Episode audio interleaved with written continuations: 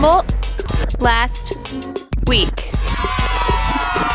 Quick local stories online at HumboldtLastWeek.com, KimKemp.com, and on the radio on 99.1 Kiss FM Mondays. Connect on social media for more local content and giveaways. So, I'm doing a thing, kind of a big project, and it may be a little overly ambitious, but um, not a huge chance it's going to be successful, but you got to try, right? I'm testing a Humboldt Last Week alternative radio station. More on that later in the program. Details at HumboldtLastWeek.com. If you listen to Humboldt Last Week, please do support our local mom and pop partners, Primal Decor, tattoo and body piercing studio on Myrtle Avenue in Eureka. Established in 95, it's the longest running tattoo and piercing shop here. A safe, fun place for piercings and tattoos. And a community minded staff is always happy to help. It's high quality artistic work. Primal Decor, tattoo and body piercing studio on Myrtle Avenue in Eureka. Ferndale Music Company with shows at the Old Steeple coming up March 8th. T Sisters. I don't wanna come back down. And then March 13th, Greg Brown. The spring wind blew my list of things to do. Tickets at ferndalemusiccompany.com. Bongo Boy Studio in McKinleyville, local musician Jimmy Foot has been recording there. I've been searching for a song. Jimmy Foot, also co owner of the studio, stuff from his latest album, looking to where he's been recording at bongoboystudio.com. Belle Starr. Belle Starr Women's Clothing Boutique thanks all of their longtime customers for shopping local. If you haven't stopped in lately, visit them at 405 2nd Street in Old Town Eureka and check out new fashions for work, play, or home. Belle Starr, clothes that fit your life. Update on this big story from up north. Cops say they discovered a mom's dead body in a closet up in Crescent City and arrested her estranged husband. Body was in that closet since late December. On social media, she had posted affectionate things about him as recently as December. She worked at a gas station and he worked at a hardware store. He's charged with murder. A missing man's silver car, doors unlocked and windows open, was found by the river near Weott. Crews have been searching for him, but no luck. Guy is possibly delusional. Officers found some of his stuff and his ID at a hotel in Fortuna. Ryan Grader is 32, thin, 6 feet, blue eyes, chest tattoo. Photo at kimkemp.com. HSU alum Jaquan Gardner, pro football player for San Diego in the new AAF League, had a nice week. Tied for first as the leading rusher in the entire league, breaking big runs, scoring touchdowns, helping his team win. NFL looking like a likely landing spot for Jaquan right now. HSU's newspaper did a video asking students around campus about their worst high experiences.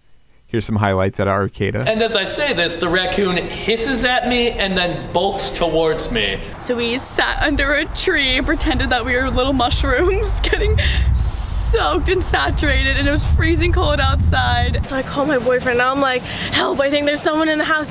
Like I look and I see my cat coming around the corner. I'm just like, because like my cat has the loudest footsteps I've ever heard. So it was my cat the whole time. That's up on the Lumberjack website. Remember how this mom said she was held at gunpoint and choked in front of her kid at Samoa Beach during an attempted carjacking, saved by another car driving up? Officers arrested a teenager in relation to that. No info on the suspect since they're a kid. Almost 1,500 homeless people counted here. Count happens every two years by volunteers. 1,500. Third most in Garberville with over 200. Second most in Arcata with over 250. And most in Eureka with over 650. Again, in a county with an estimated 137,000 people, 1,500 homeless, more than twice as many as two years ago, but count methods have changed, and that could attribute to the higher number. The statue on the Arcata Plaza of assassinated President William McKinley will be relocated to Ohio after Arcata voted to take that thing down over the man's racial track record. Statue's been there since 1906. Canton, Ohio will be paying for the relocation costs.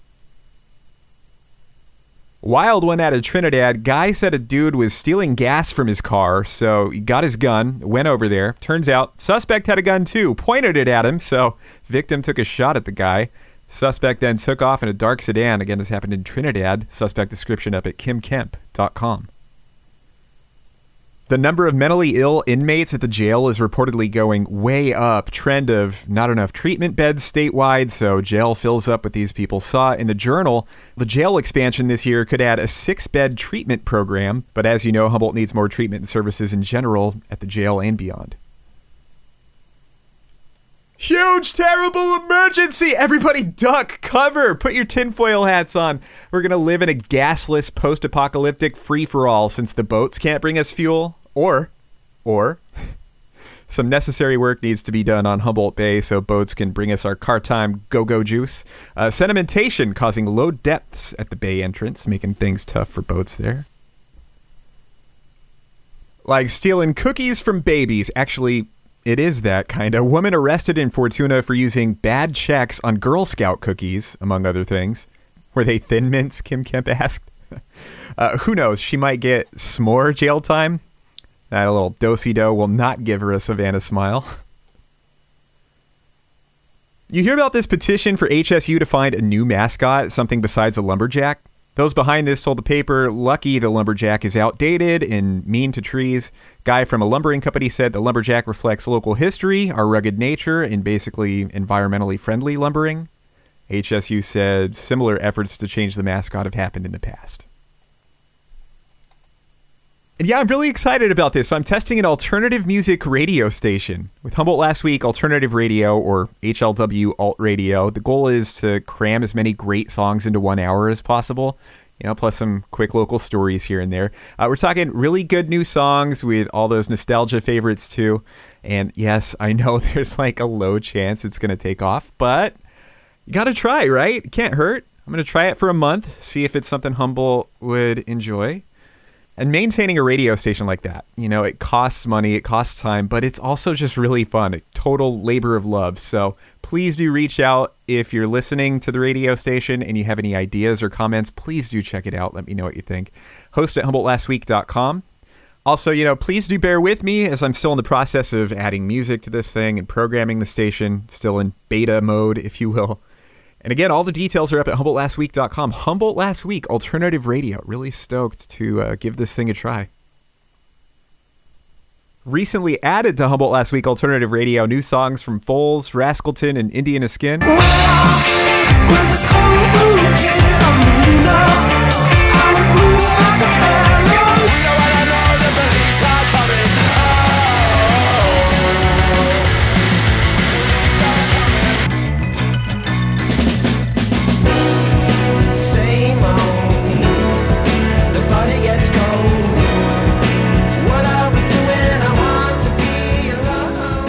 Music from Foals, Rascalton, and Indiana Skin. Now on the alternative radio station I'm testing at HumboldtLastWeek.com. If you listen to Humboldt last week, please support our local mom and pop partners Primal Decor Tattoo and Body Piercing Studio on Myrtle Avenue in Eureka, Ferndale Music Company, Bongo Boy Studio in McKinleyville, and Belle Starr Women's Clothing in Old Town Eureka. My name is Miles. I love Humboldt. Thanks to Kim Kemp and Redheaded Black Belt for supporting the show, as well as 99.1 Kiss FM Mondays. And thank you, local journalists whose work contributed to this episode. Again, please reach out if you have thoughts about the radio station. Have a great week. Humboldt last week.